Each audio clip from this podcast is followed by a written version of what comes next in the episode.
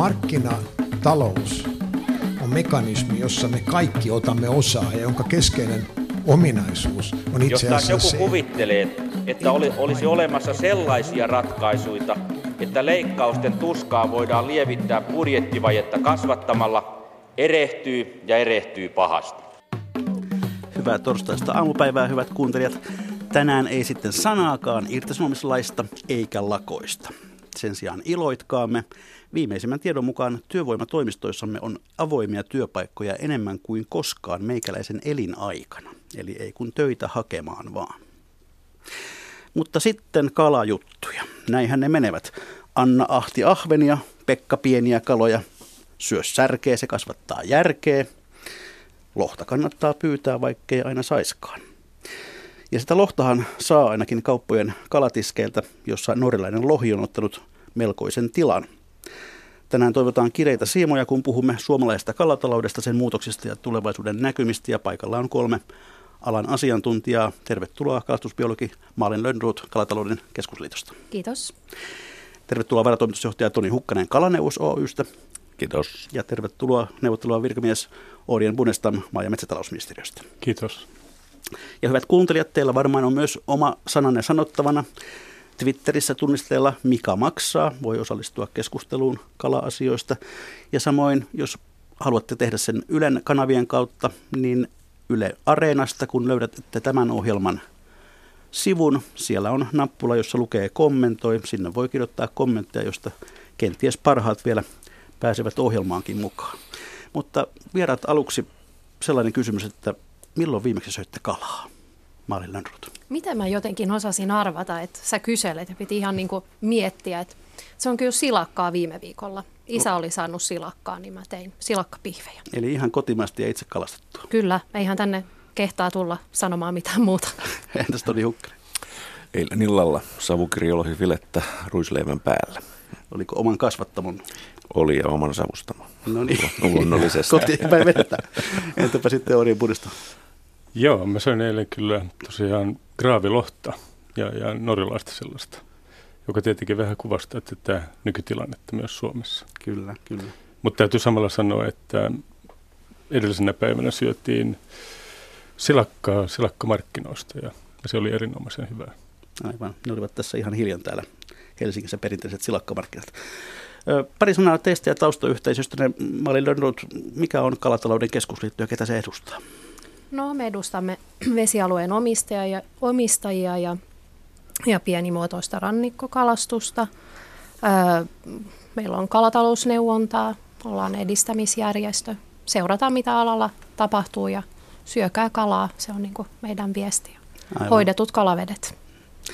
No varatoimitusjohtaja Toni Hukkanen, sinusta kai voi sanoa, että olet suorastaan syntynyt kalabisnekseen. Jonkun tarinan mukaan viisivuotiaana otit ensimmäisen tilauksen vastaan kotipuhelimella. Joo, pitää paikkansa. Tota noin, niin tunsin kirjaimet, mutta en osannut kirjoittaa. Ja se oli meidän oma, oma myymälä silloin Tampereen kauppahallissa. Ja näin siinä kävi. Ja vähän on Kalaneuvos Oy, suomalainen perheyritys ja tota noin, niin meillä on kalansavustusta. Sitten meillä on kalanjalostusta monessa eri, eri, eri muodossa ja sitten meidän perhe omistaa myös tätä kirjolohen kasvatusta Suomessa hyvin, hyvin, hyvin laajalla alueella.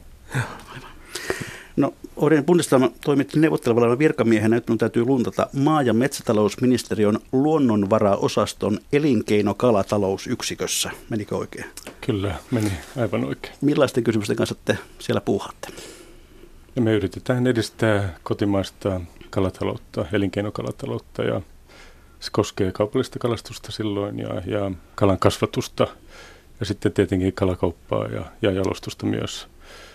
Ja se tarkoittaa, että me valmistellaan lainsäädäntöä ja määräyksiä ja sitten meillä on tällaisia rahoitusohjelmia, jo- joiden turvin myönnetään sitten alalle kehittämisrahaa ja, ja investointirahaa. Tällaisia asioita. Hyvä. Mennään sitten päivän teemaan. Kun lukee kauppojen tarjousilmoituksia kalasta, epäilemättä törmää Norjan loheen. Viime vuonna suomalaiset söivät kalaa kai kotimaista kalaa semmoisen ehkä vajaa nelisen kiloa ja tuontikalaa jo lähemmäs kymmenen. Minulle ainakin tämä tieto siitä, että tämä tuontikalan osuus on näin pitkään ollut nä- näin kovassa nousussa, on ollut jonkinlainen yllätys. Miten tässä oikein on käynyt näin? Kuka haluaa aloittaa?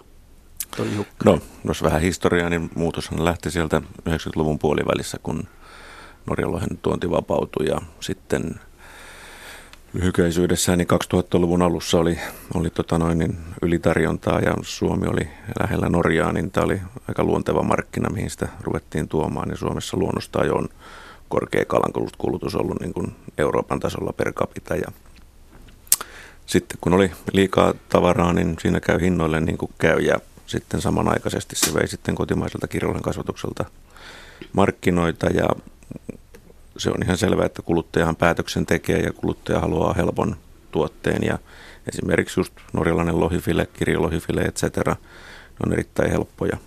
20 minuuttia vuokaan uuniin ja se on valmis lounas, niin ihan noin lyhykäisyydessään, niin näistä, näistä yhtälöistä se lähti sitten se tuontikalan kasvu ja sitten kotimaisen kalan kasvatuksen pienentyminen. Totta kai pitää myös muistaa se, että nämä kalankastuslupien saaminen Suomessa on, on tota noin, niin, tullut, tullut haasteellisemmaksi ja nyt näitä, kun on paljon positiivisia asioita käynyt, niin siellä on ehkä asiat, mitkä on, tai on muuttunut hyvin paljon, mutta siellä on päättäjätahoilla, jotka päättää näistä luvista, niin on ehkä vielä vähän vanhaa tietoa ja toivotaan, että sitä kotimaista kasvusta saataisiin nostettua sitten sen tiimoilta.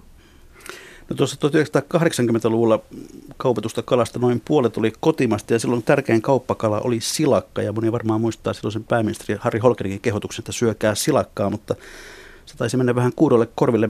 Miksi silakka on menettänyt asemansa? Onko siitä mitään arviota? Orjan puolesta.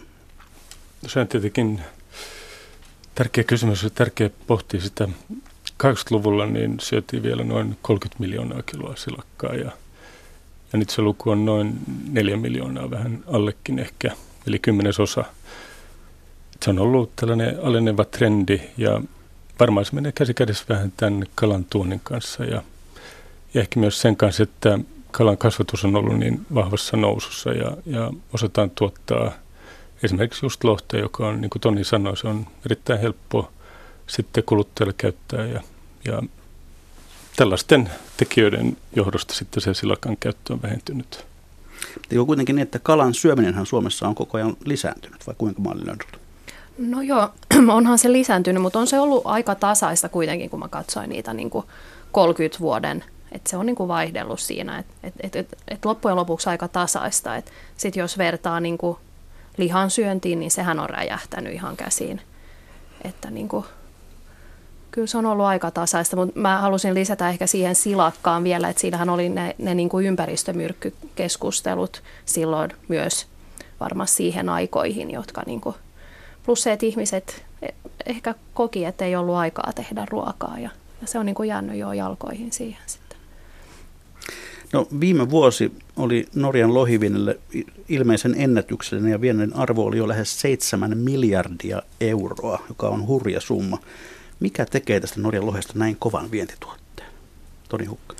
No, norjalaiset on tehnyt erittäin hyvää työtä sen viennin edistämisen puolesta, siis monella eri rintamalla. Ja aina kun on, on käynyt näitä tässä, jos mennään nyt parikymmentä vuotta taaksepäin, niin aina kun on markkinat hinnassa notkahtanut, niin norjalaiset on aina aktiivisesti etsinyt uusia markkinoita.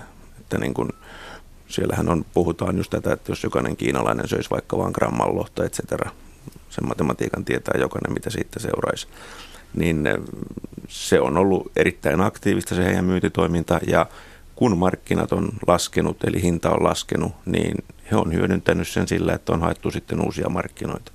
Ja sitten on edullisella hinnalla saatu. Totta kai sitten tullaan, jos tullaan ihan pelkästään niin kuin tuotteeseen, niin, niin kuin jo todettu, niin se on helppo tuote – siitä se käy sushiin, silloin se on erittäin laaja valikoima, mitä siitä voidaan tehdä.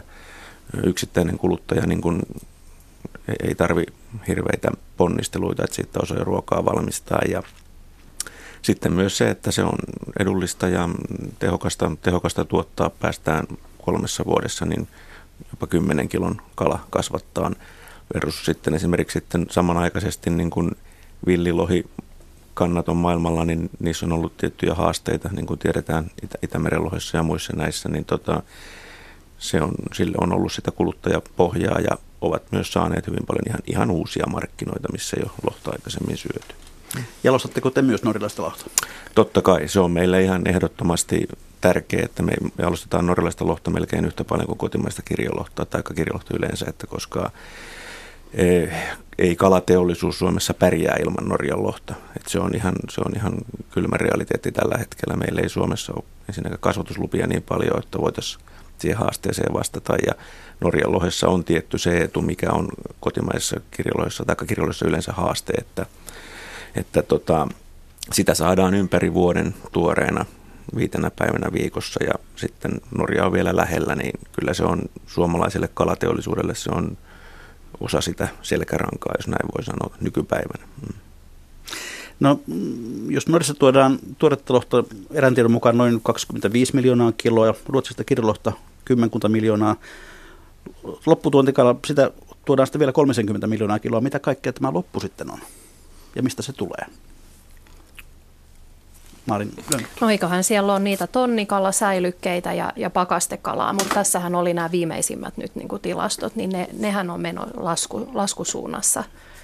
Et mä luulen, että tonnikalan ympärillä on ollut niin paljon myös niin kuin puhetta näistä niin kuin ylikalastuksesta ja näin poispäin, että, että se on niin kuin laskusuunnassa. Orjan budjesti. Niin kalaa tuodaan Suomen kovin monesta eri maasta ja se on erilaista. Se on seitä ja turskaa ja punakampelaa ja ja sitten katkarapuja ja tällaisia merirapuja, niitä ei Itämerestä saada, niin ne joudutaan kaikki tuomaan.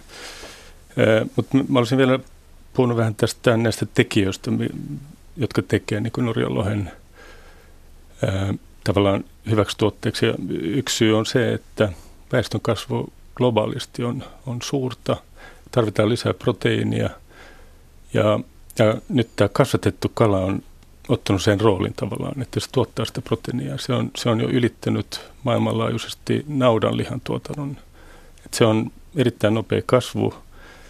Ja sitten Norjan lohi on siinä samassa niin kuin päässyt hyvään nousukiitoon ja, ja se on helppo tuote. Ja, ja kuten Toni sanoi, niin Suomessa silloin siksi erityinen merkitys, että, että se on niin lähellä meitä. Mutta että meidän on myös hyvä muistaa, että se on erittäin tärkeä raaka-aine meidän jalostusteollisuudelle, että, että ilman sitä niin meillä olisi paljon vähemmän työpaikkoja Suomessa ja vähemmän toimintaa ja myös vähemmän vientiä, koska sitä Norjalohta myös jälleen viedään täältä. Että se on monella tapaa tärkeä. No voiko sanoa, että joskin vaiheessa sitten meidän oman kalankasvatuksen suhteen tyrittiin ja päästettiin norjalaiset markkinoille? No, jos mä saan jatkaa, niin, niin ei ehkä, se ei ehkä ihan silleen mennyt. Meillä aika nopeasti 20-luvulla niin nousi se kalanviljelyn määrä ja, ja, ja kirjolohta, mutta se ei ehkä tapahtunut parhailla menetelmillä. Että se oli, ne, ne laitokset oli ehkä vähän väärillä paikoilla ja, ja se aiheutti sellaista vesistökuormitusta, jonka johdosta sitten tiukennettiin aika lailla niitä, niitä sääntöjä ja lupien myöntämisiä. Ja siihen, siihen sekä ehkä myös tähän kilpailuun sitten se kasvu taittui. Öö, ja tota, mutta nyt, nyt siitä on, keskustellaan aika paljon. Meillä on ollut hyvä dialogi ympäristöhallinnon kanssa ja ollaan mietitty, että miten me päästäisiin eteenpäin. Ja, ja valtioneuvostossa on myös tehty tällainen uusi vesiviljelystrategia, joka tähtää kestävään kasvuun. Että kyllä me yritetään valtiovallan puolelta saada tämä kasvu käyntiin nyt ja, ja nyt on kyllä siitä myös orastavia merkkejä olemassa. Joo, me mennään noihin kasvukeinoihin hieman tuonnepana. Jos me nyt arvioimme suomalaista kalakauppaa, kalabisnestä vähän kalalajeittain, tämä no, se on tullut ymmärretyksi, että Norjan lohi on äärimmäisen tärkeä, siihen nojataan, mutta miten noin muuten kalat? Miten, jos voiko niitä panna taloudellisesti jollakin tavalla järjestykseen, että mikä, mikä on sitten se toiseksi tärkein, kolmeksi tärkein, tärkein tuota, noin bisneksen näkökulmasta? No, volyymeissahan tietenkin suomalaista kalastuksesta, jos puhutaan, niin silakka on tärkeä. Sitten tulee erilaisia näitä muita kaloja, kuha, ahvenhauki, siika, sisävesikalastukselle. Muikku on totta kai tärkeä. Mutta kun puhutaan siitä, että, että voidaan rakentaa, tehdä isompia yksiköitä, missä, missä saadaan raaka-ainetta läpi, koska sitten, sitten kuitenkin tulee se toiminnan tehokkuus, niin kyllä se kirjolohi ja lohi on ne tärkeimmät tällä hetkellä. Kyllähän Suomeen tuodaan hyvin paljon siikaa Kanadasta, se on villiä järvisiikaa siellä ja, ja muuta tällaista. Ja sen taustalla on se, että taas tavallaan niin kuin kaikki kotimainen siika menee tuoreena niin kuin tuore, tuore myyntiin. Ja sitten kaikki kasvatettu siika, mitä Suomessa on, niin sielläkin olisi paljon potentiaalia, koska toi kaikki se menee tuoreena. Sitä ei oikein hirveitä määriä pystytä Suomessa jalostaan siis fileointia pidemmälle. Niin jalostetaan sekin johonkin, johonkin pisteeseen. Jos sitten unohdetaan hetkeksi kasvatus ja puhutaan, puhutaan kalastuksen puolelta, niin, niin miten kalastuksen määrät ovat Suomessa kehittyneet? Sanotaan nyt esimerkiksi tällä vuosituhannella. Maalilönrut. No siinähän on, meillähän on, on suuret, silakkahan on kiintiöity, niin sehän on ihan niin kuin ylivoimaisesti. Sen sivussa tulee sitten niin kuin kilohaili toiseksi suurena. Ja just niin kuin sisävesillä, sit mu, sisävesillä niin muikku on se silakka sitten, että se on se niin kuin suurin siellä. Sittenhän meillä on koko raputalous ja sisävesillä. Sekin on, on niin kuin, määrä ei ole niin iso, mutta arvo on suuri. Ja sitten meillä on niin kuin rannikkokalastus, että et koko tämä niin kuin pienimuotoinen rannikkokalastus, kuha, ahven, siika ja sitten sisävesillä sama juttu. Että. Mutta se on sitten niin, niin, niin pientä verrattuna siihen, että ne, ne volyymit on siinä silakassa, että mitä se oli viime vuonna. 130, yli 130 miljoonaa kiloa silakkaa ja 16 miljoonaa kiloa kilohailia. Että ne muut jää kyllä Eli voidaanko sanoa, sanoa näin, että, että varsinainen kalastus alkaa olla marginaalista, jos, ei, jos silakka unohdetaan?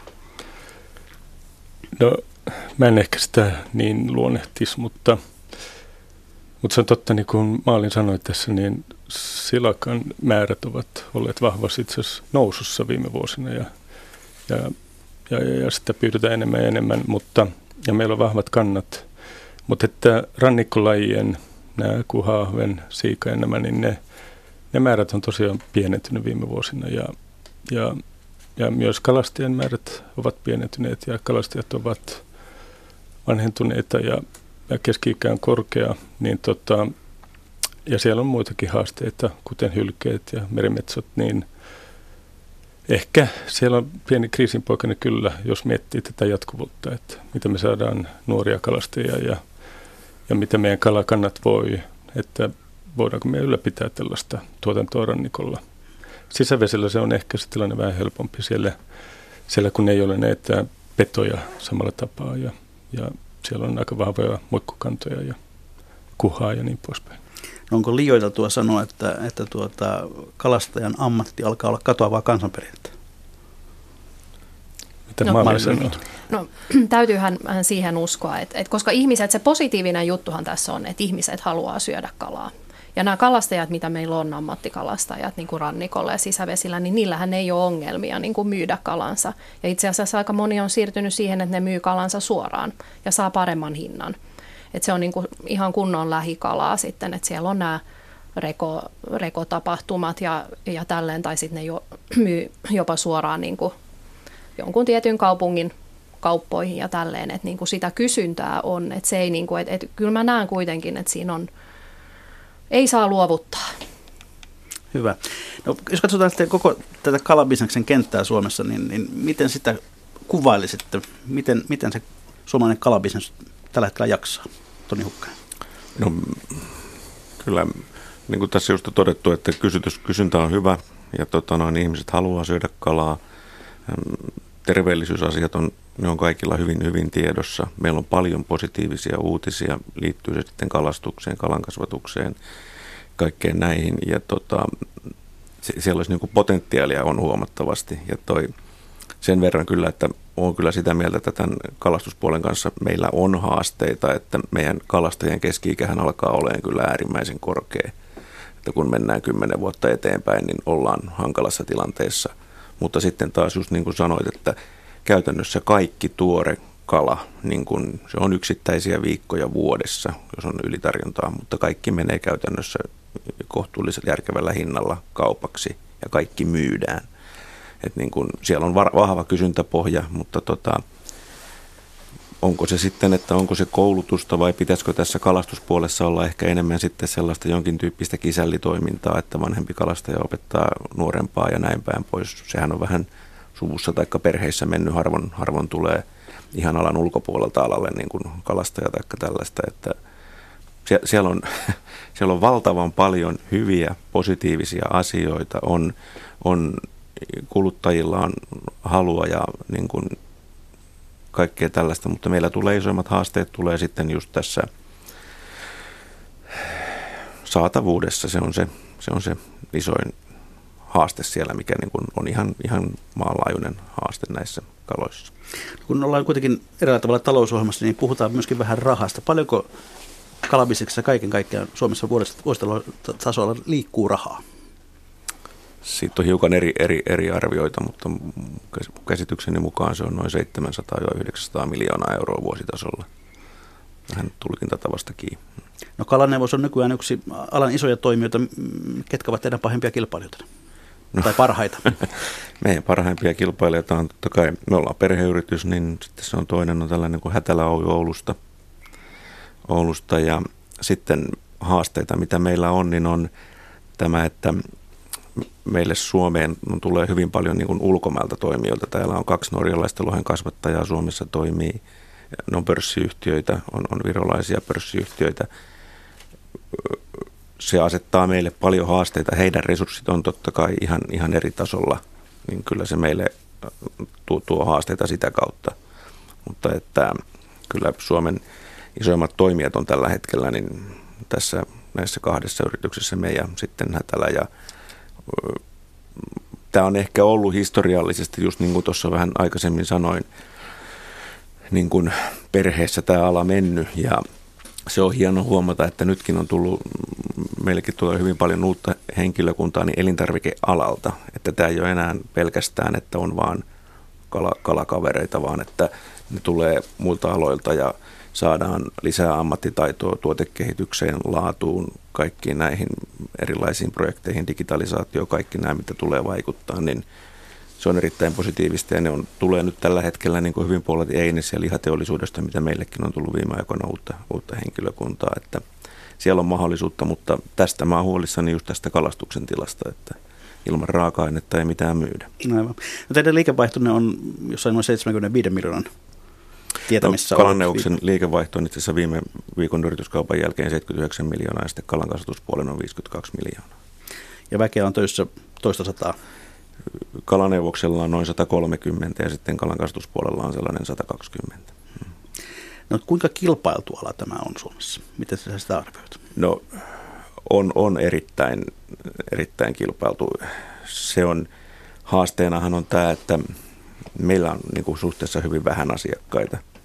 Tarkoitan sitä, että keskusliikkeitä on se määrä, mikä me kaikki tiedetään, ja horkapuolen toimijoita on se, on se tietty määrä, niin se tuo, se tuo paljon haasteita, mutta tota, sitten kala-alalla on kuitenkin sellainenkin hieno puoli, että niin kuin täällä tehdään hyvin paljon onneksi yhteistyötä, että niin kuin monet muut alan toimijat on myös ne on meidän asiakkaita ja sitten me ollaan myös heidän asiakkaita, että se, se on yhteistyö tässä on se, mikä niin kuin on se kantava voima varmaan tällä hetkellä. Hmm, Toni Hukkanen mainitsit, jo tuon yrityskaupan alalla taitaa olla käynnissä tämmöinen eräänlainen pieni rakennemuutos, että isot ostavat pienempiä pois. No joo, kyllä. Se on, se, on, se on yksi tilanne ja sitten tässä on just tämä iso haaste on tämä, että, että tota, tullaan eläköitymisikään, niin kuin se on nyt ihan kaikessa Suomessa niin kuin yritystoiminnassa. Meillä on paljon tulossa eläköitymisen vuoksi niin kuin yrityksiä myyntiä on tullut, niin näissäkin on ollut no itse asiassa nyt neljä viimeistä yrityskauppaa, niin niissä on kaikissa ollut tällainen jonkinasteinen eläköityminen niin kuin näillä entisillä omistajilla mielessä. Ja se on sitten, niissä on käynyt just tämä ikävä asia sitten, siinä mielessä ikävä asia, että ei ole, ei ole löytynyt jatkajaa, mutta sitten siinä mielessä hyvä, että niitä toimintoja on päästy keskittämään ja tehostaan ja sitten on tullut tällaista vähän erityyppistä näkemystä, että onhan, tämähän on ollut hyvin paljon pieniin yrityksiin jakaunutta tunnutta liiketoimintaa vielä 15-20 vuotta sitten, että ei, ei silloin ollut yrityksiä, minkä liikevaihto olisi esimerkiksi ollut, ollut niin kuin yli, yli 50 miljoonaa euroa. No millä mielellä te ministeriössä katsotte tätä alan eräänlaista keskittymistä? Jos miettii vielä tätä kalatalouden arvoa kokonaisuudessaan, niin Toni tuossa mainitsi, että se on lähes se miljardi. Niin se on hyvä muistaa, että se on noin kymmenes vuodessa melkein tuplaantunut. Et se on ollut aika vahva kasvu ja, ja se on tietenkin hieno asia kaiken kaikkiaan. Ja, et me tietenkin nähdään, että markkinatalous toimii täällä Suomessa ja hyvä, että on tavoitteellisia yrityksiä täällä, ja, jotka haluaa investoida ja sitä investointia haluaa näyttää olevan ja tota, näyttää markkinat toimivan. Se on, se on hienoa myös, että tämä kalaneuvos, jota Toni täällä edustaa tänään, niin, niin me nähtiin, että he tekevät tällaisen investoinnin silakkapuoleen, josta tieto tuli viime viikolla ja se, se on tietenkin hieno asia, että myös siihen on uskoa. Uskotte Harri Holkeriin myös? niin tässä mielessä. Ainakin me uskotaan tota noin, niin vähän tähän kala, kala, kalabisnekseen. Tuohon onhan meillä nyt tuossa, niin meillä on nyt alkoi just tänä syksynä, niin meillä on 21 miljoonan euron investointi uuteen laajennukseen. Se on, pitäisin aika, aika isona, isona investointina ottaa huomioon vaikka nyt kaikki Suomen lintarikalan investoinnit tällä hetkellä. Että Liittyykö tämä kasvatukseen vai jalostukseen? Tämä liittyy ihan pelkästään jalostukseen. Joo, tämä liittyy pelkästään, että johonkin on pakko uskoa, eikö se vähän tällainen? Aivan. Hyvät kuuntelijat, kuuntelette ohjelmaa Mikä maksaa, jossa tällä kertaa pohdimme kalatalouden näkymiä Suomessa. Vieraana täällä ovat äsken äänestänyt varatoimitusjohtaja Toni Hukkanen Kalaneuvos Oystä, kalabiologi Maarin Lönnruut Kalatalouden keskusliitosta ja neuvottelua virkamies Orien Bundestama maa- ja metsätalousministeriöstä. Sitten voitaisiin puhua aiheesta, joka varmasti kuluttajaa kiinnostaa. Mikä on se ketju, kun kala nostetaan vedestä ja sitten se päätyy kaupan tiskille, niin mitä siinä matkan varrella oikein tapahtuu tai pitäisi tapahtua? Kuka haluaa vastata?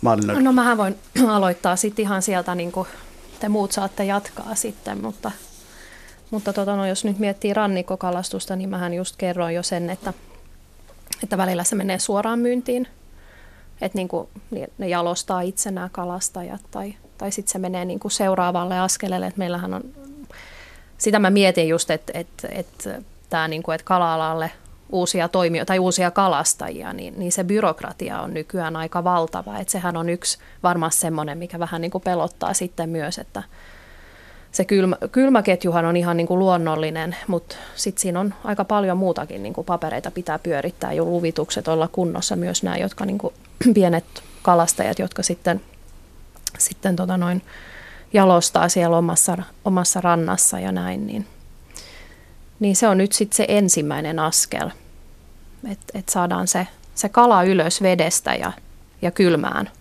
Ja sitten se menee joko suoraan myyntiin tai sitten se lähtee eteenpäin ja Esimerkiksi kalaneuvokselle. Niin. Ja mitä se teillä, mitä se teillä sitten tapahtuu? Joo, esimerkiksi sinne. Niin siinähän on just kalassa on tämä, että kun on menty entistä pidemmälle ja kuluttaja haluaa valmiimpia tuotteita ja näin päin pois, niin se tarkoittaa sitten sitä, että esimerkiksi jos silakkastakin tehdään, tai kun sitä tehdään filettä, niin silakasta tulee noin 45-50 prosenttia sitten sitä syötävää filettä kalassahan on se hieno puoli, että kaikki siinä käytetään hyödyksi. Sitten tehdään biodieseliä, sitten käytetään rehuksi, eli tämä, anteeksi, eläinruokateollisuus käyttää paljon rehua ja tällainen, että kala on täysin hyödynnettävä tuote.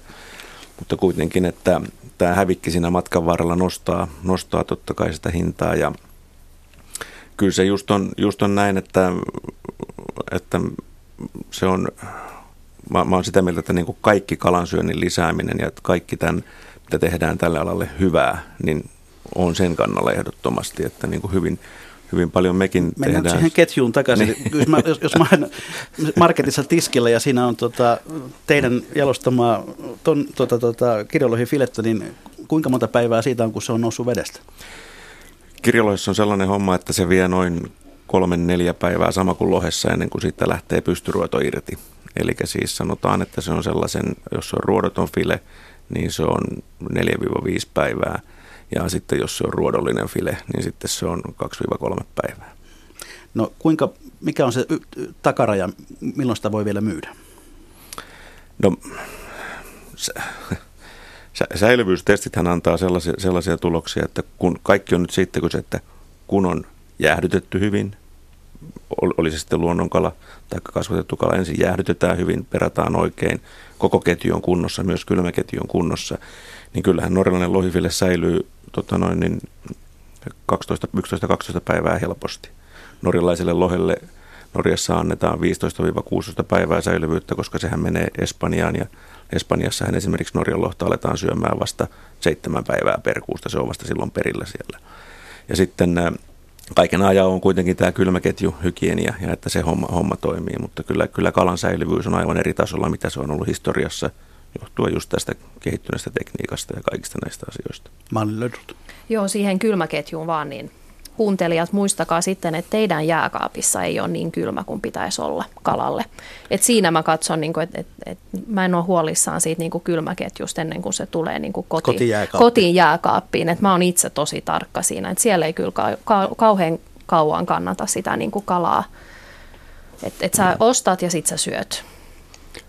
Itse asiassa sama koskee sitä, kun sä kuljetat sitä kalaa kaupasta kotiin tai vaikka mökille, niin joskus siinä voi mennä jotakin tunteja ja, ja viime kesä oli esimerkiksi aika lämmin, niin siinä kohtaa on tiettyjä riskejä, että se on hyvä pitää mielessä kaikkien, että kylmäkalleja mukaan tai jotain muuta, että se kala säilyy siinä. Se on tärkeää. Hyvä, sitten mennään kalan hintaan ja kalan hinnan muodostukseen. Tota, tähän voin kertoa pienen tarinan. Viime syksynä tuolla keskisessä Suomessa Anoppi sanoi, että menepäs tuonne torille. Siellä on tuttu kalakauppias, sieltä haet tuota kuhafilettä. Minä menin sinne ja sain samana aamuna nostettua vielä kuulemma 20 kilo. Tulin takaisin pääkaupunkiseudulle, menin normaaliin markettiin, niin kuhafilettä 40 kilo. Miten- Helsinki lisä. Mi, mi, mis, mistä on kysymys? Niin, no kyllä se varmaan tässä se vastaus tuli, että täällä on kaikki kulut kalliimpia, vuokrat ja kaikki nämä. Ja totta kai täällä on isompi volyymi, mutta kyllähän se kalassa se iso haaste on just niin kuin sä tuossa aikaisemmin sanoit, että se on se hävikki, mikä siinä tulee, anteeksi hävikki, mutta siis tämä, kun sitä jalostetaan, niin se, se nostaa sitä hintaa ja Nyt Tässä oli kysymys ihan samasta tuotteesta. Joo, tässä jo. oli ihan samasta mm. tuotteesta kyse jo, että toi, siinä joku ottaa ketjussa vähän isompaa marginaalia, sanotaanko näin. No yritetäänpä nyt vähän, kyllä tässä hyvällä osaatte varmaan tätä jakaa, että meillä on se 40 kilohinta, niin miten se jakaantuu eri tota, tekijöiden, lähdetään sieltä kalastajasta tai kasvattamosta, jalostamo, kaup, tukkukauppa, kauppa, niin miten tämä 40 jakautuu? No mähän Mä- voin aloittaa taas. hyvä. Te saatte taas jatkaa. Että mä aloitan sillä niin kuin Tämä on hyvä järje- tämä on hyvä järjestys. Niin, äh, missä sä sanoit, että sä sait kahdella kympillä? Se oli Sisä-Suomessa. Varkauden- torilta. Niin, Sisä-Suomessa. Et, et voi ensinnäkin niin kuin olettaa, että se kalastaja on varmasti niin kuin sit saanut verkoilla. Ja verkothan ei ole kauhean kalliit, jos miettii tälleen, että et se on aika kallista bisnestä kalastaakin nykyään, että niin kuin sisävesillä just, että sieltä sä pystyt aika hyvin vielä käyttämään niitä, ehkä sun kalavedet on aika lähellä ja, ja sille kalastajalle ei muodostu, muodostu niin suuria kustannuksia. Sitten jos miettii niin kuin vertaa, että sit, jos sä kalastat täällä merialueella, niin, niin nehän käyttää, jos se ei ole talvella kalastettu, niin nehän käyttää, niin kuin joutuu aika paljon tämmöisiä rysiä ja tämmöistä käyttämään, ja ne ovat paljon kalliimmat. Ehkä sinne on pidempi matka kalavesille, niin se ehkä niin kuin osittain selittää ton, paitsi se Helsinki lisä ja, ja tälleen, että et, et, et jos nyt kalastaja laskee sen tuntihinnan, niin onhan se vähän niin kuin kutsumusammatti, eihän siitä pääse, että niin kuin niitä tunteja ei. Ja sit sä et ikinä tiedä, että sullehan tulee ne samat kustannukset, kun sä meet sinne verkoille tai rysälle, kun sä et tiedä, mitä siellä on. Mm. Ja sä joudut menemään sinne, koska totta kai niitä kaloja ei voi, voi jättää sinne. Niin. Mä palaan siihen 40 kalaan. Mm. Kalastaja, paljonko, hän, paljonko on hänen kilohintansa noin keskimäärin siitä 40? No Ahvenella on kai, onkohan se nyt kolmisen kiloa, mitä Ahvenesta saa toi, toi riippuu. Mä en Kol- tiedä, siis mutta kolme mä näin, euroa kilo niinkö? Kolmisen euroa kilolta Joo. muistaakseni ja kuha taitaa olla jossain kuudes eurossa. Joo, kuusi, kuusi puoli euroa. Tähän, jos menee niin kuin tukun kautta. Tai niin kuin silleen niin kuin ketjussa, sittenhän ne mm. voi myydä suoraan, niin sittenhän ne saa isomman jos mä saan sanoa tähän tosta. Joo, par, pari asiaa, että niin kuin luonnonkalassa just on isoin se, että kun meillä on näitä kausittaisia, eli oleellista on se, että jos se oli keväällä, meillä on kolme neljä viikkoa keväällä ja kolme neljä viikkoa syksyllä, että kalaa kerta kaikkiaan vaan tulee paljon enemmän kuin mitä markkinat niin kuin ottaa se, tai siis pystyy, mitä menee sillä hetkellä, tai hetkellinen tilanne, niin silloin kyllä hinnat laskee alas. Mut niin kuin jos kala maksaa nyt, kalastaja saa sitten 6 euroa siihen hävikki päälle, se on 14 euroa, siihen työt päälle, me ollaan noin 18 eurossa, ja sitten siihen tota, kaikki muut kulut, jakelulogistiikka ja tämä, niin sieltähän se, se muodostuu. Mutta sanon sen, että jos se on myyty 20 euroa kilo, niin siinä on ollut joku muu tekijä ylitarjonta tai tällainen. Ei, ei tarkoita sen 20, vaan, vaan puretaan sitä 40. Eli me päästiin nyt jo siihen, että 40 mm. miinus 6 euroa kalastajalle jää 34 euroa. 34 mm. euroa, siitä sitten hävikki, hävikin osuus on noin montako euroa? 40 prosenttia, kun tullaan sieltä alhaalta ylöspäin. Niin siitä tulee 40 prosenttia valmista filettä pyörästä kuosta karkeasti. Okei. Okay. Onko kalastajan hinta sitten noin 10 euroa? Niin, siinä se file, siinä tapauksessa. Mm. No mikä mm. sitten on jalostuksen osuus noin karkeasti? Se on fileessä tuollaisen laatikot nelisen euroa siinä se pyörii, vähän, vähän vaihtelee. Per kilo? Per kilo, joo, karkeasti. Ja kaupan osuus lopulta? Kai se on siellä 25-35 pinnaa, mitä ne tahtoo sitten ottaa. Paljon varmaan riippuu siitä, niin kuin montako välikättä tässä on, että mm. kauppahan voi olla aika kompleksinen de facto, mm. että, että esimerkiksi siellä torilla nyt, niin sehän saattaa olla, että se myyjä, ehkä silloin perheenjäsen, joka kalastaa itse – Mm. Joo, siksi, kyllä. Siksi se, kyllä, kyllä. ei ollut niin monta kyllä. välikättä. Mutta Ju, että, juuri näin, mutta oikeastaan halusinkin niin. avata sitä, että paljon niitä välikäsiä sitten tässä normaalissa ja, ja mä tiedä, ton, Tonilla on varmaan paras kuva siitä. Niin, tai, tai lähinnä just toi, että niin kun sanotaan, että kun on iso hintaero, se puolet, niin kyllä se, se ajankohta on melkein se iso vaikuttava tekijä, mikä, mistä, mistä niin se lähtee. Norjan lohen hinta, kirjalohen hinta, luonnonkalahinta voi, voi vaihdella siis 100 prosenttia jopa ylitse niin kuin vuoden aikana, riippuen just kausista, koska niin kuin nyt oli lämmin kesä, nyt on todella isoa kalaa, tulee todella paljon, niin nyt on hinta laskenut. Mutta ei tarvitse mennä kuin kuukausi eteenpäin, niin sitten hinnat taas jo lähtee nouseen, koska tarjonta pienenee. Et se, on, se on kalassa, kala on, niin kuin, se on ihan puhtaasti silloin kirjaimellisesti päivähinta, tai oli se Norjan silloin, silloin käytännössä sen tunnin, sen hetken hinta. Että se on tarjonta, kysyntä ja tarjonta vaikuttaa siinä niin hirveästi siihen hetkelliseen hintaan. Aivan. No, teidän selvityksen mukaan yksi keskeinen syy, joka, joka tuota, jarruttaa kalakulutusten kasvua, on, on, on, on hinta. Hmm. Mikä on teidän yhteinen arvio, tai ehkä ei välttämättä yhteinen, voi olla erimielinenkin arvio siitä, että minkälainen on hinta näkymä tulevaisuudessa, miten kalan hinta tulee kehittymään lähivuosina?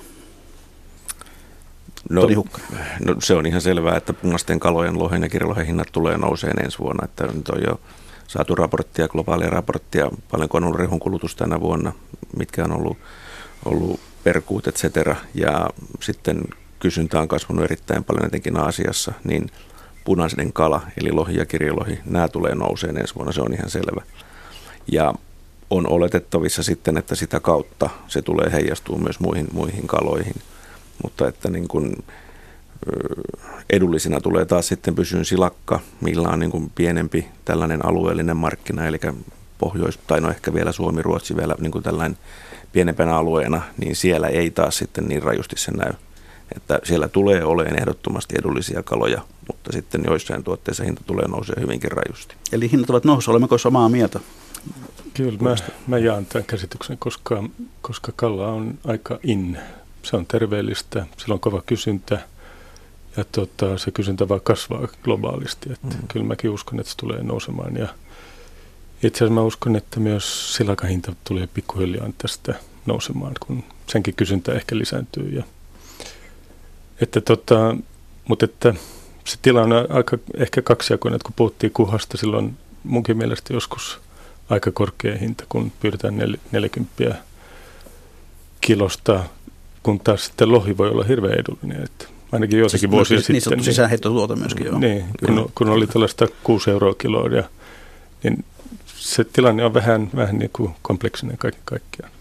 Mutta voisiko me vetää yhteen, noin, mä olin teidän kanssa, että, tuota, että, että teidän viestinne tulee olemaan se, että syökää kalaa, vaikka se kallistuukin. Niin, tai sit voi niinku vaihdella. Ehkä pitäisi just sitä silakkaa sit syödä enemmän. No nostetaan vähän horisontteja tätä Suomesta tuonne maailmalle päin. Minkälaisia tällaisia kalatalouden suuria trendejä tuolla maailmalla liikkuu, sellaisia, jotka saattaisivat vaikuttaa meidänkin kalakäyttäytymiseemme? No ehkä se suurin trendi on se, että, tavallaan niistä villeistä kalakannoista ei saada paljon enemmän irti, että se on jämähtänyt siihen noin, muistaakseni noin 9 miljoonaan tonniin, kun taas sitten sitten Olisiko vara kalastaa enemmän? No varmaan voitaisiin kalastaa enemmän, jos, jos kalakannat kestää sen, mutta et siellä on täysin hyödynnetty jo suurin osa ja jotkut on edelleen ylikalastettuja. Tämä on aika merkittäväkin osa. Et mä en usko, että sieltä saadaan enemmän irti ennen kuin tavallaan se saadaan kestävämmälle pohjalle. Mutta että kalan kasvatus on noussut voimakkaasti ja se on ohittanut tänne pyydetyn kalan tai ohittamassa tämän pyydetyn kalan määrä ja, ja enin osa tästä syödystä kalasta on jo kasvatettua maailmanlaajuisesti. Niin tämä on ehkä se suuri trendi, joka, joka kyllä näkyy sitten myös Suomessa. Mallin. Joo, ihan toi sama niin kuin, ja, ja vesiviljely. Ö, ehkä sitten niin mennään semmoisiin, niin että sähköiset kalastusalukset. Tämmöisen niin enemmän teknologiaa tulee myös tälle alalle. Sehän on niin kuin aika tämmöistä niin ns. vanhanaikaista, ei ole teknologiaa kauheasti. Ja sitten ehkä, niin kuin, että vaikka sä nyt sanoit, että hyödynnetään aika, aika paljon, niin kuin, tai, 100 pro, tai tavoitehan on 100 prosenttia siitä kalasta, mutta itse asiassa Suomessahan me ei olla kauhean hyviä tässä, että että islantilaisethan ovat osanneet sitä brändätä, että, niinku, että, että, että saadaanko niistä niinku sivuvirroista sit myös korkean arvon tuotteita. Että, että siellä on niinku jotain kalalaastareita, mitä käytetään sairaalos, sairaaloissa, kun on niinku makuhaavoja ja, ja, ja sotavammoja ja tämmöistä, niinku, tai mitä noissa suomuissa on jotain semmoisia niin aineita, mitä pystyy käyttämään. Et mä luulen, että tämä tulee niin kuin kehittymään, että kun, kun et me ei saada lisää kaloja sinne mereen, mutta me, me pystytään niin kuin hyödyntämään niitä vielä paremmin kuin nyt. No palataan siihen, mistä lähdettiin liikkeelle. Päivittelimme sitä tuontikalan määrää. Onko sillä itse mitään väliä, että syömmekö me kotimaista vai tuontikalaa? Toni Hukkanen. No, kyllä sillä mun mielestä on ehdottomasti väliä.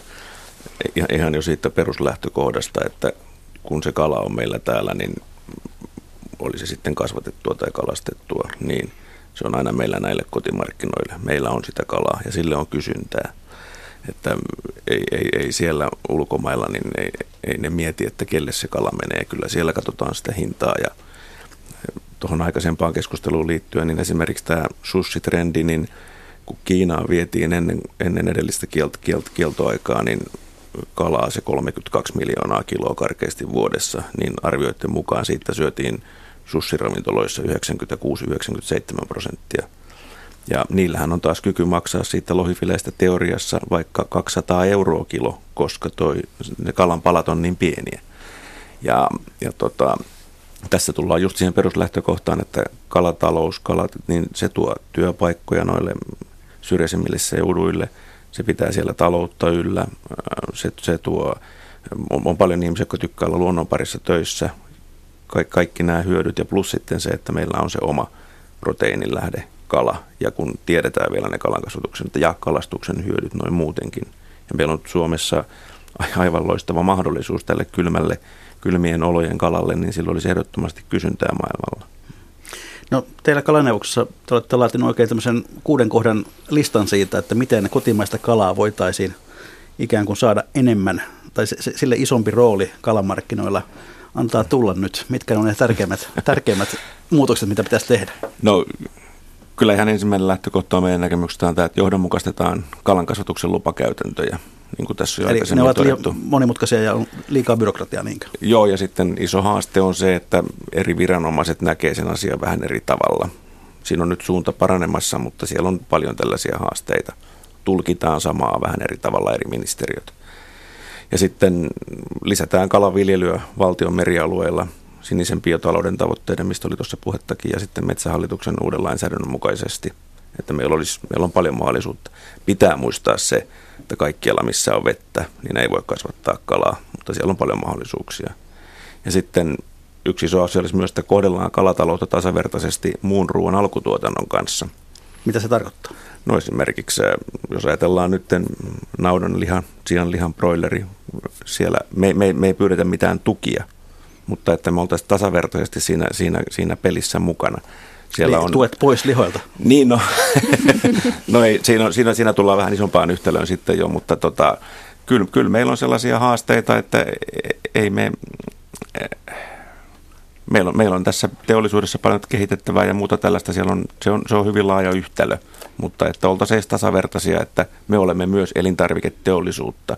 Me emme ole vaan joku, jotain puuhastelijoita.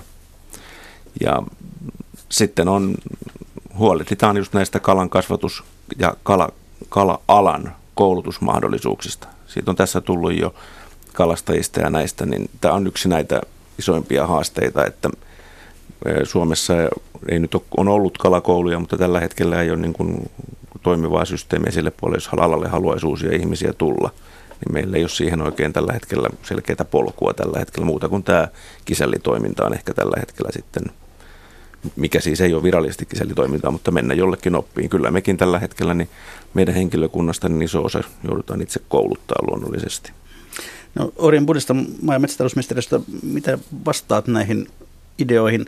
Voitaisiin myöskin lukea yhden kuuntelijapalautteen, joka kommentoi näin, että karmeita kuulla kalastuksen tilasta Suomessa ministeriön terveiset vauhtia. Kiitos terveisistä.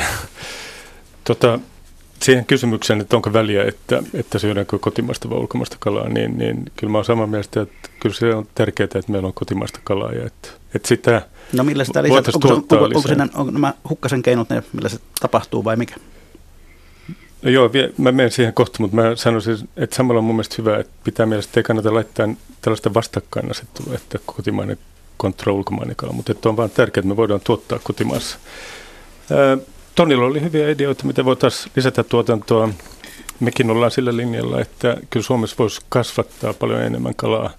Ja se on myös valtioneuvoston strategia, että me voitaisiin päästä Manner-Suomessa eteenpäin ja tuplata se kalamäärä noin 20 miljoonaa kiloon enemmänkin, niin se olisi tärkeää, mutta että se pitää tehdä kestävästi ja, ja siksi meillä on ollut tällainen dialogi ympäristöhallinnon kanssa, että miten me voidaan paremmin varmistaa, että, että se on kestävää että, ja, ja että se voitaisiin saada uusia lupia merialueelle. Ja yksi ehkä keskeinen keino on se, että me ollaan kartoitettu niitä sopivia alueita merellä ja, ja ne on erityisesti tuolla Selkämerellä ja Perämerellä, perämerellä ja, ja enemmän avomeren läheisyydessä.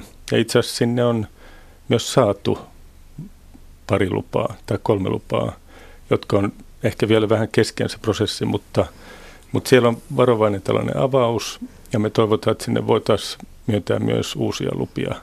Ja että ne voisi olla esimerkiksi Tonin mainitsemilla metsähallituksen vesialueilla, jolloin, jolloin tavallaan kalan kasvattaja ei tarvitse itse hankkia niitä yksityisiä vesiä käyttöönsä, vaan, vaan hän voisi sitten tehdä vuokrasopimuksen metsähallituksen kanssa ja, ja sillä lailla päästä vesille. Mutta että tärkeää on just se, että se on kestävää, että se ei rehevöitä liiaksi niitä rannikkovesiä, siksi mentäisiin ulos. Sitten toinen keskeinen keino on se, että, että voitaisiin kierrättää ravinteita meressä, eli Eli kun sieltä pyydetään silakkaa, niin nykyään Suomessa on tällainen kalajauhotehdas, joka, jonka sitten kalajauhosta voidaan tehdä rehua ja, ja sitä myös tehdään Suomessa. Ja, ja tällä lailla kiertotalous toimisi myös kalanviljelyssä, että ne kalat kasvaa siellä ää, fosforilla ja, ja typellä, joka on tullut merestä, eli tavallaan se kuormittaa pahemmin lisää. Ja, ja meidän mielestä tässä on tällaisia hyviä keinoja, joita kannattaa käyttää. Ja, ja toivotaan, että päästäisiin tuolla merikasvatuksessa eteenpäin, mutta toinen linja on sitten nämä, nämä, nämä kiertovesilaitokset, että me ollaan, tai tiedetään varmaan, tai moni tietää, että tuolla Varkaudessa on uusi kiertovesilaitos, joka toimii sen paperitehtaan yhteydessä ja, ja sekin on merkittävä mahdollisuus. Siellä tuotetaan noin tuhat tonnia kirjolohta vuodessa. Että tässä, tässä ehkä kalan kasvatuksessa on se suurin potentiaali niin kuin lisätä tuotantoa. Ja se voidaan tehdä myös kestävällä tavalla. Ja tuohon vielä se kommenttina, että niin kun, nythän oli viime vai tältä vuodelta se tilasto, että tämä Itämerirehu on mahdollistanut sen, että kaikki se tyyppi, mitä tuli kalankasvatuksesta Itämereen, niin Itämerirehän ansuista sitä on nostettu pois sieltä yli 16 000 kiloa enemmän. Että siinä on, meillä on niin todella positiivinen suunta ja mahdollisuus siinä Itämerirehussa pelkästään jo. Täällä muun muassa kuuntelija ihmettelee, että miksi suuri sadakkasaari, miksi, se saa, miksi, se, miksi se, sitä saa syöttää minkeille. Sinne kai menee lähinnä näitä jätöksiä vai? Siis sinne menee ihan koko silakkaa, mm. se on täysin Onko se järkevää? Parempihan se olisi, että suomalaiset sen söis, mutta niin kuin kuluttajathan näitä päätöksiä loppuviimeksi tekee, että kauppa myy sitä, mitä ihmiset ostavat. Tämä on se kalksen, että syöpökö, syöpökö miniä vai annetaanko kissalle? Mm, niin. Sitten vielä toinen mainio kommentti täällä. En syö tuontikalaa, käytän pelkästään muikkua. Aamukahvileipänä muikku kukko, kerran viikossa kalakeitto ja toisena savustettu muikku. Joku tuttava uteli, kuinka paljon syön tuota muikkua, niin olen pitänyt kirjaa vuoden alusta – 35,4 kiloa omaa käyttöä varten taitaa olla aika esimerkillinen kalansyöjä. Just näin. Kyllä. On, on kyllä, on kyllä. Ja näin, hyvät kuuntelijat, olemme sitten jälleen siinä kohtaa ohjelmaa, että on jälleen legendaaristen viikon talousvinkkien ja talousviisauksien aika. Ja näitähän me voitte meille lähettää jakakaa viisautta kauttamme, eli, eli tuota, niitä voi lähettää minulle joko sähköpostitse juho pekka.rantala at yle.fi tai perinteisellä postilla Juho-Pekka Rantala, postilokero 79 00024 Yleisradio. Postilaatikossa on hyvin tilaa. Mutta sitten päästään vieraat irti. Aloitetaan Maalin Lönnruutista. Minkälainen on sinun viikon talousvinkkisi tai viisautasi, jonka haluat jakaa kuuntelijoiden no, kanssa? Enhän mä nyt tässä voi niin mitään muuta hyvää vinkkiä antaa kuin, että syökää kotimaista kalaa. Ja jos se pitää olla niin kuin taloudelli, erittäin taloudellista, niin syökää silakkaa. Et nostetaan se vähän niin kuin siitä 300 grammasta per vuosi nyt siihen vanhaan kolmeen kiloon. Toni just lupasi, että hän myy mitä me haluamme, te, kulut, te kuluttajat haluatte ja se on ilmastoystävällistä ja siellä poistuu samalla niin kuin ravinteita merestä, että se on niin kuin win, win, win, win. Eli syödään me eikä, eikä minkit. Oli Budesta. Joo, jotain viisasta. Mä, mä oon tätä miettinyt tässä aamulla ja, ja tietenkin on mun vaikea sanoa muuta kuin, että syökää kalaa. Se on terveellistä ja se on hyvää ja, ja se on hyvää kansanterveydelle kaiken kaikkiaan. Ja tietenkin, jos te olette erittäin viisaita, niin syötte kotimaista kalaa. Toni Hukkanen. Talous on aina yhtälöiden summa, että mä en tiedä, onko siinä mitään hauskaa sinänsä, mutta mä ajattelin tämän päivän vinkin näin, että vanha klassikko, että syö särkeä, se kasvattaa järkeä. Aivan. Yleisövinkin on lähettänyt nimimerkki Hiljainen kalamies ja kai tämäkin jonkinlainen talousvinkki on, koska tässä ehkä nyt ainakin sitten hermo lepää, se kuuluu näin. Parempi koiran kanssa kalassa kuin kotona akan haukuttavan. kiitoksia Ori Bundestam, kiitoksia Maalin Lönnrult, kiitoksia Toni Hukkanen. Miten muuten, kun olette ammattilaisia kalastuksen suhteen, niin kalastatteko myös vapaa-aikana? Toni Hukkanen. En. Maalin. Harvoin. Siikaa verkoilla. Sentään yksi kalamies joukosta löytyy. Kiitoksia hyvät vieraat, kiitoksia kuuntelijat. Ja muistetaan vielä sitten, että katteus vie kalat kiveestä. Sitä siis välttäkäämme. Mikä maksaa, sitä me ihmettelemme jälleen viikon kuluttua.